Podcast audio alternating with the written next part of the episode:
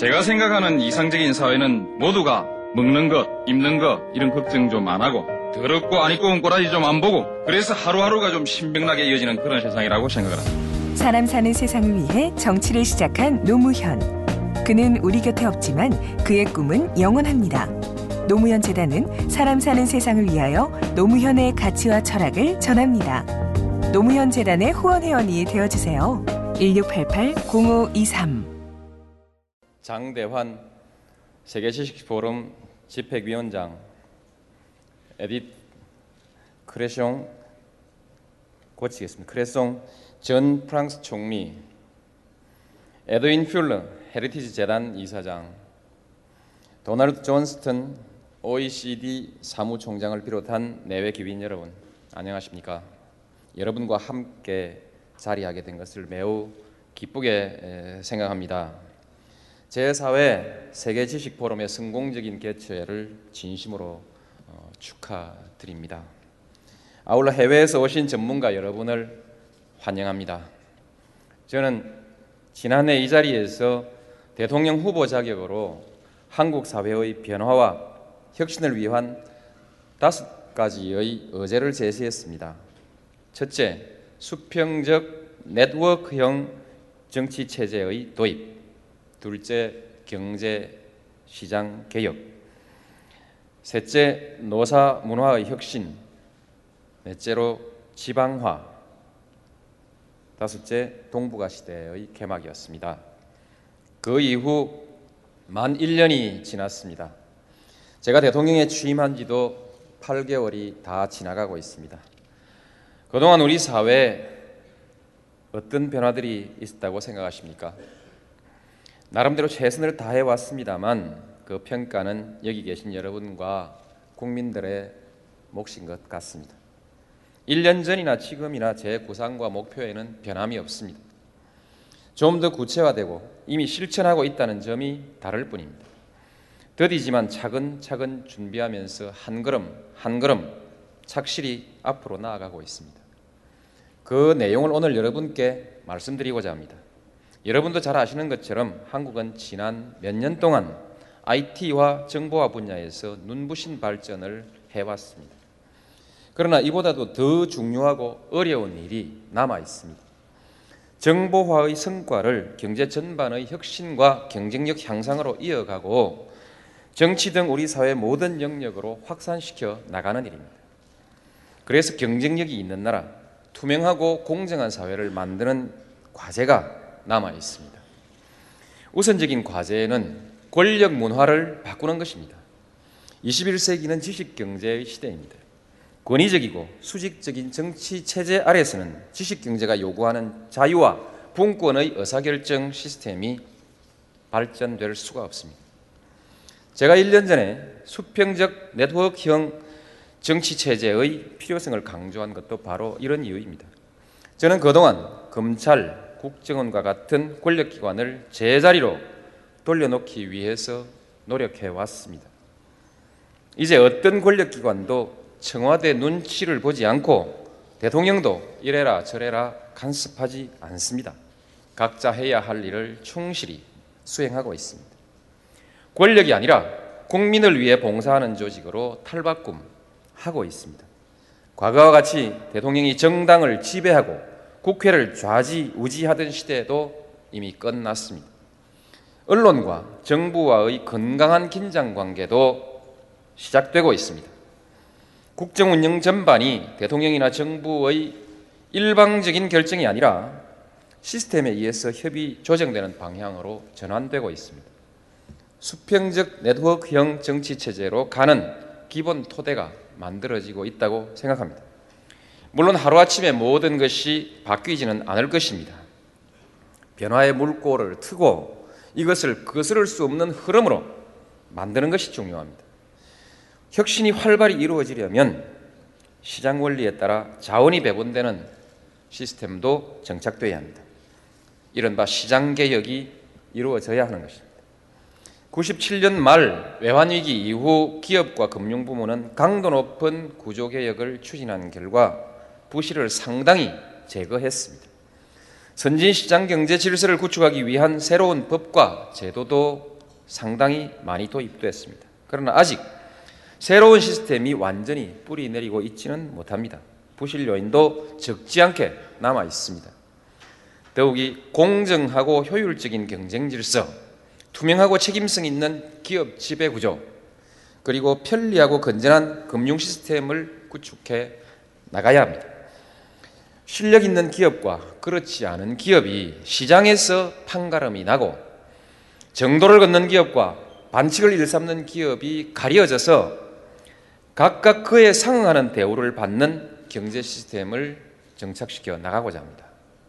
우선 올해 말까지 시장 개혁 3개년 계획을 확정해서 대기업 집단 관련 정책의 목표와 중장기 추진 일정을 제시할 것입니다. 경영의 투명성을 높이기 위해 회계 제도를 개혁하고 정권 분야 집단 소송 제도도 제도화할 것입니다. 이를 위한 법안은 이미 국회에 제출되어 있습니다. 은행 민영화를 조기에 마무리하고 그동안 미진했던 제2금융권의 구조조정도 적극적으로 추진할 것입니다. 불필요한 규제는 과감하게 철폐하되 불공정한 거래에 대해서는 예외 없이 법과 원칙을 엄격히 적용해 나가고 있습니다. 권력 문화를 바꾸고 시장을 개혁하는 것은 우리 경제의 토양을 바로 다지는 일이라고 생각합니다. 그 깃을 위해서 경제가 힘차게 도약하기 위해서는 무엇보다도 기술 혁신과 인재 양성이 관건이라고 생각합니다. 한국 경제는 이미 투입 주도형 성장 단계에서 혁신과 창의력이 주도하는 단계로 들어섰습니다. 혁신 주도형 경제에서는 기술력이 곧 경쟁력입니다. 그동안 기술개발 투자를 꾸준히 확대해 온 결과 연구개발 투자 규모는 이미 세계 여덟 번째 수준에 이르렀습니다. 그러나 절대적인 기술 수준과 기술 개발의 생산성은 아직 선진국에 미치지 못하고 있습니다.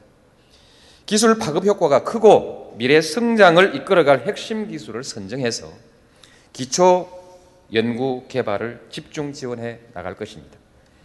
내년도 예산 편성에서 10대 성장 동력 산업과 기초, 기초과학 분야에 대한 투자를 크게 확대한 것도 그러한 의지의 반영입니다.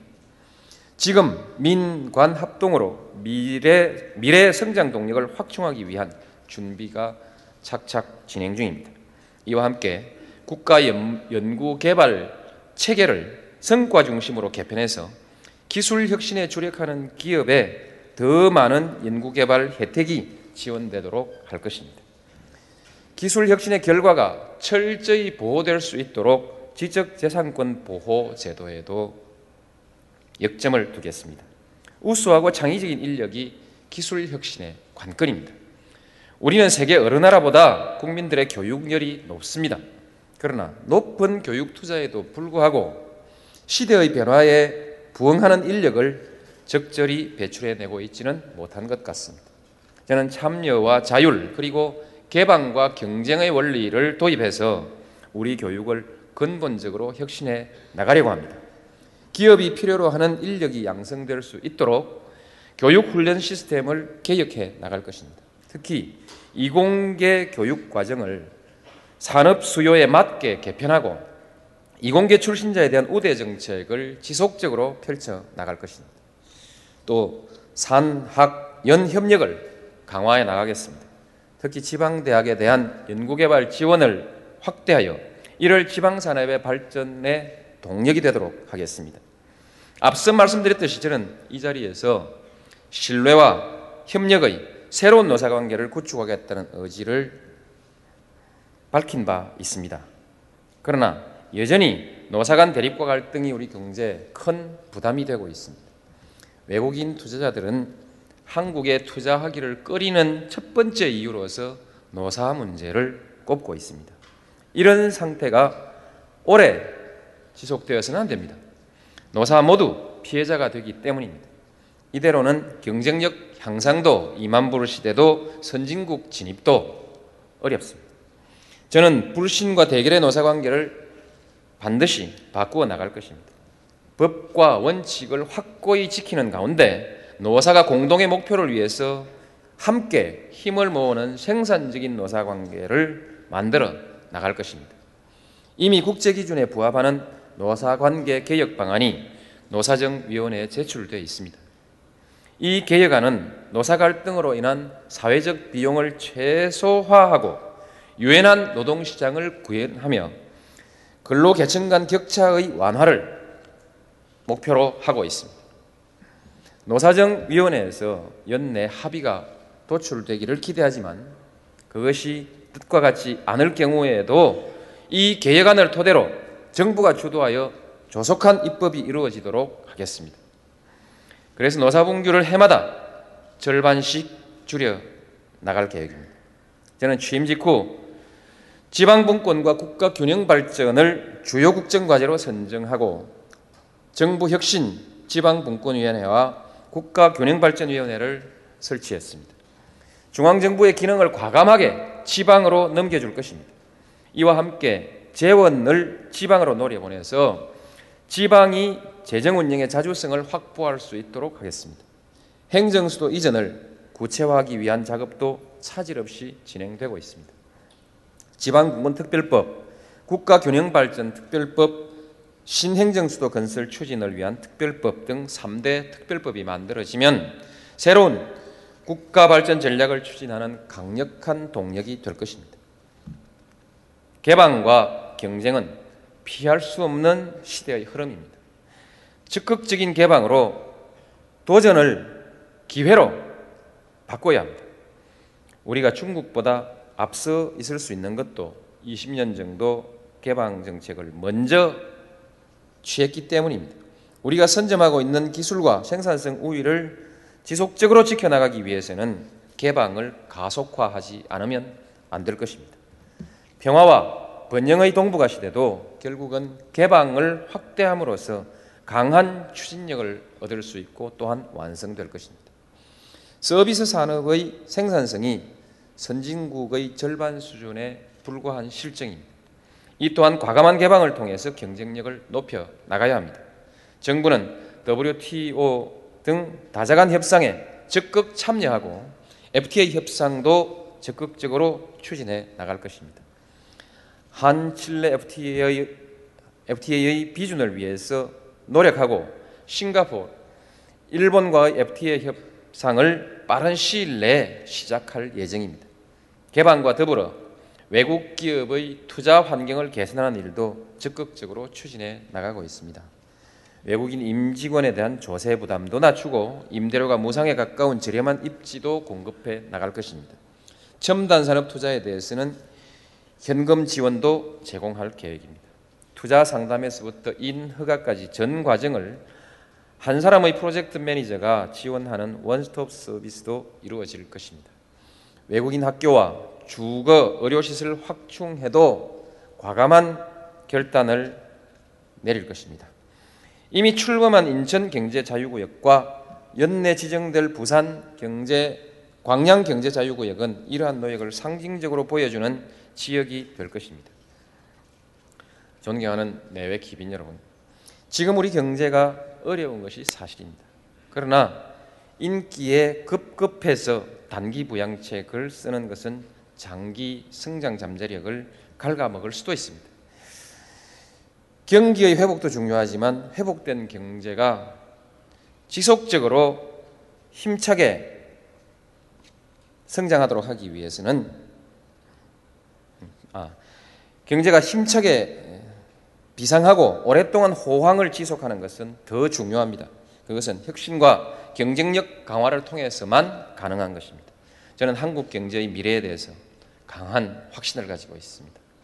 우리 국민이 지난 반세기 동안 보여준 저력과 놀라운 성과가 확신의 근거입니다. 과거 외환 위기가 우리의 각성과 체질 전환 노력을 촉발하는 계기가 되었듯이 우리 경제는 지금의 어려움을 딛고 2만 불 시대를 향한 힘찬 도전을 계속할 것입니다. 창의력과 첨단 기술로 무장한 기업과 근로자 그리고 투명하고 공정한 정부가 함께 이끌고 오늘 제가 말씀드린 정책들이 그 동력을 제공하게 될 것입니다. 감사합니다. 제가 생각하는 이상적인 사회는 모두가 먹는 것, 입는 것 이런 걱정 좀 안 하고 더럽고 안 입고 온 꼬라지 좀 안 보고 그래서 하루하루가 좀 신명나게 이어지는 그런 세상이라고 생각을 합니다. 사람 사는 세상을 위해 정치를 시작한 노무현. 그는 우리 곁에 없지만 그의 꿈은 영원합니다. 노무현 재단은 사람 사는 세상을 위하여 노무현의 가치와 철학을 전합니다. 노무현 재단의 후원 회원이 되어 주세요. 1688 0523